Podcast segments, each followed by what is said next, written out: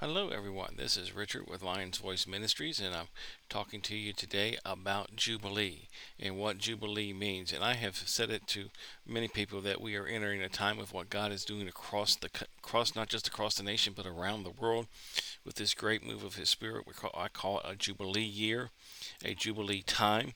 So I believe this time is going to go on for is going to have an effect for at least the next 10 or 15 years beyond what we're talking about. So we're in a Jubilee time, but what does that really mean? Uh, we know the Bible talks about Jubilee and uh, uh the Sabbath years in, in, Leviticus chapter 25.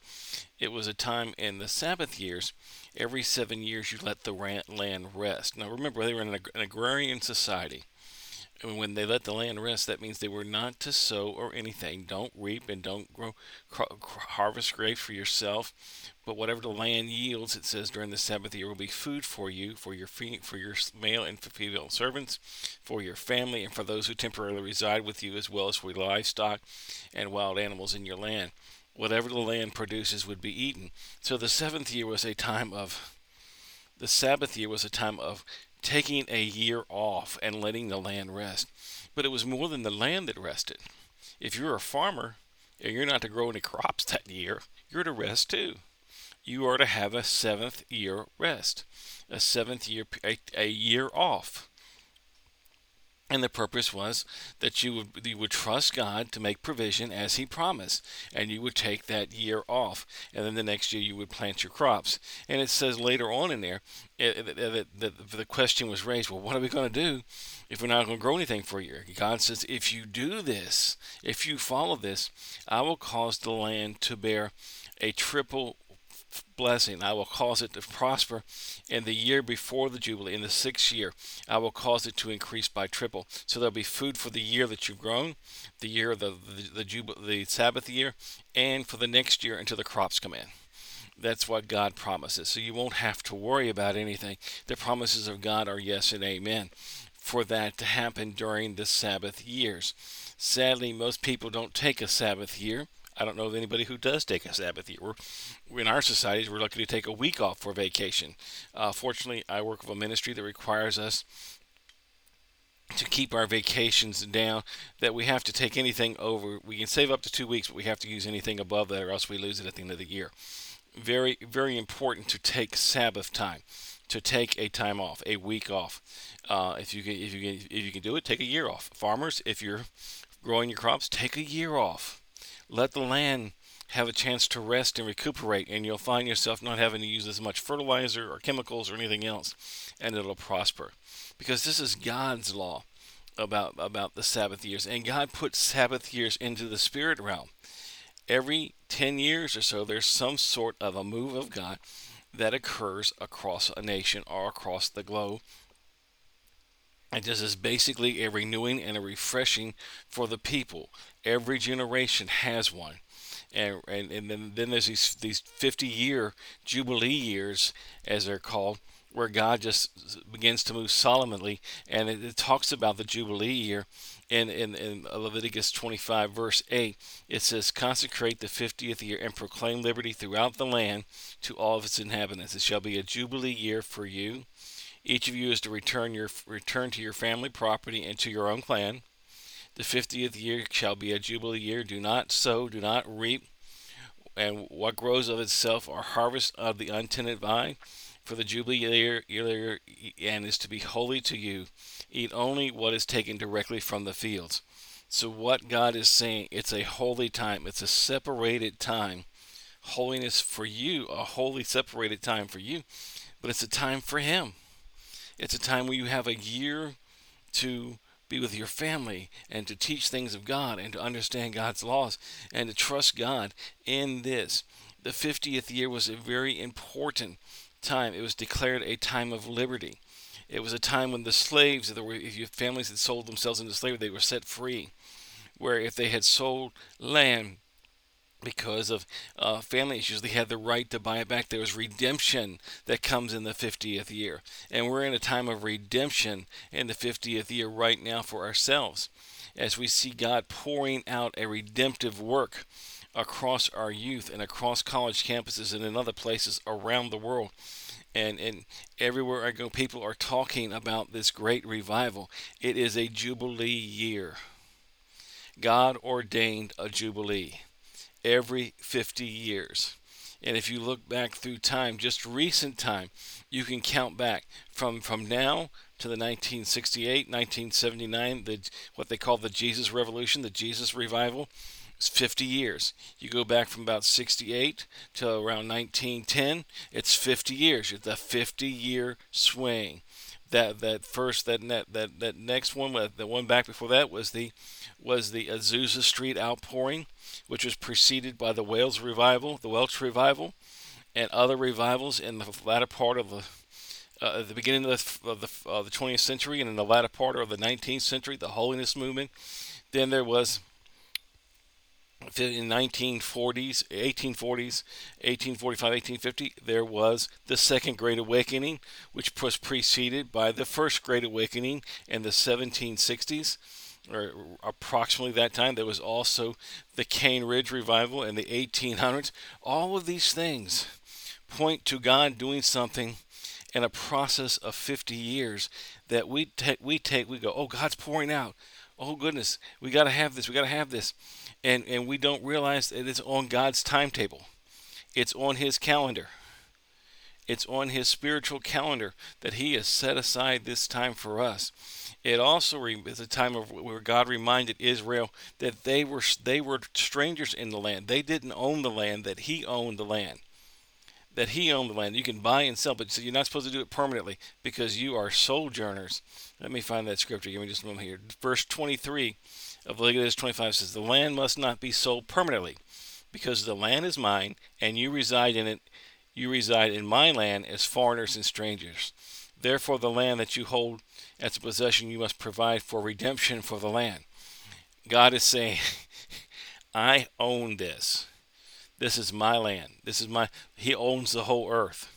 So the earth is the Lord's and the fullness thereof. We just happen to be sojourners along the way.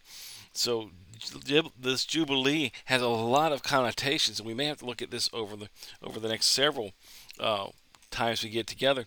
Is the fact that this jubilee is that is that time that God is pouring out on our nation, and we need to follow what God is saying. We need to set aside times. We need that, as I spoke about in the last message, the personal revival. This is a time of personal revival. It's a time of setting yourself apart to follow God, to seek God. God is pouring out. Uh, it started at Asbury this time. It started at Asbury 50 years ago. Um, uh, before that, it was Azusa Street and other great times all along through history. There have been other great moves. Uh, the the holiness movement, the healing movement, the prophetic movement, the uh, charismatic renewal. All of these things adding on every every and then then after the the the Jesus movement came came the Father's love movement out of Toronto, the Father's blessing, and now here we are at a point of 50 years from from the uh, Jesus Revolution, we're at another 50 year jubilee year. Now people say, "Well, the world's so bad. The world's this. The world's that. The world's the world." They have their choice to choose and follow God, just like we do. You have a choice whether to go into a jubilee year or not. Israel never fulfilled the jubilee year. They never fulfilled it. And God said, If you don't fulfill it, I will enforce a jubilee upon the land. And I will and I will take you out of the land because you didn't do what I told you. And he did that with Israel. They were taken into captivity into Babylon for 49 years. The same length, the same number of times they did not do Jubilee. I'll let that sink in for a moment. So God doesn't do that to us. He says, You've got a choice. You, you, you know me, you love me, you serve me. I'm pouring out. Seek me and follow me. We don't have Jubilee years, we have Jubilee days. We walk in, as believers, we walk in Jubilee every day because Christ paid the price permanently, once and for all, for all mankind at Easter on, on the cross on, on on that cross on Good Friday where he stretched out his hands and said it is finished the final sacrifice was made and then 3 days later he rose from the dead to give proof of it then he ascended into heaven after showing himself. And then the day of Pentecost came. All of that is fulfillment and a declaration that the penalty of sin and death is gone. God has redeemed mankind, He has declared a jubilee. But you have to accept the jubilee. You have to accept God's goodness. You have to accept God's love. You have to accept the fact that God is saying, I am pouring out and He has set up times and ways along the way to reinvigorate us, to revive us, to cause us to begin to walk in, His presence again, begin to restore things that have been lost over the centuries. That's what these Jubilee times are. That's what this year of revival is all about. These next years to come, I believe this is just the beginning of what we have seen. I prayed for this in 2018. God gave a word in 2018 that He was going to pour out fire pillars of fire upon the nation, pillars of fire, all and I thought just power, but it turned out to be God's love. God's love in a way that we have never we have not experienced it in modern times. God's love being poured out and manifested in meetings where God is directing the meeting and people are praying for each other and they're getting healed and delivered and set free, which was God's purpose of the church. Everyone was to do the work of the ministry not just the pastors, the leadership, the fivefold ministry was there to guide and direct, but not control and not manipulate. It was being God is going is calling us back to that in this jubilee time. Is calling us back to a free flow of His Spirit among the believer, among the congregation. But the key is you have to be able to say, God, I want this. I want my personal jubilee. I want my personal relationship with you. I want to go deeper with you. Every every move of God has built upon the previous one. Everything God has done is building towards an event in the future when God's return is imminent. Everything is building that way. It's God's plan. Whether we want to admit it or not, God is moving towards the end the end times. We may actually be in the end times. Some people think we are. I've been, you know, I was around in the first Jesus movement, the the Jesus revolution, and we were thinking Jesus was coming tomorrow, and I was an 18 year old kid, and we were also praying. I'll be honest with you, some of us were praying, Lord, I haven't had marriage yet. I haven't had a relationship with a woman yet. I can't. I, God, can you wait a while? Well, it's been 50 years, and He still hasn't come. That's just a little bit of my humor, but unfortunately, people got stuck there they continue to stay there and wait uh, for a move that, uh, that for, for God to return. And uh, I like to say they got stuck at the rapture bus stop. They're not doing anything but waiting. And God know God told us never to. It told us to go and do and minister. He wants to put the passion of God into us, which is what He's doing right now with this Jubilee. He's inspiring these young people. They are seeing things happen that they haven't seen before. We are seeing things happen that we have not seen before, and we're going to see more. God is putting passion into his not just his young people but his church. His people are being being lit up on fire and again, we have to make the choice. Israel was still blessed as a nation up until the time of its end. It was still blessed as a nation. But it could have been blessed so much more if it had followed the Jubilee laws, if it had followed what God told them to do. And that's the way it is with us. We can be blessed and still miss the fullness of what God wants for us. So the call to you is what do you want to do? Do you want to stay where you are and have the blessing of the Lord? Or do you want to shift and change with God to what God's doing now and move into the fullness of what He is doing and receive the fullness of the Jubilee, to receive the fullness of healing, to receive the fullness of health, to receive the, the fullness of the Holy Spirit and a boldness to go out and pray for your neighbor, to pray for that person that you don't know in the grocery store, to hear the voice of God? Jubilee was a time of setting yourself, setting themselves aside for God, for their family, to be with one another, to minister to each other. It was a time uh, of great blessing because it was a time of redemption. Slaves were supposed to be set free. Those who were in slavery were to be set free. Those who were in, bond, in self-inflicted bondages were to be set free. The, the losses were to be restored. So here you have so much more than what we talk about when we talk about a year jubilee. It's physical and it's spiritual. The physical is things reverted back, things change, things shift. The spirit is so much more than that. The redemption that has been given to us started with Christ. And God pours out these 50 year time periods for us to get renewed, refreshed, reinvigorated, reach, uh, recharged, if you want to use the term, or a reset.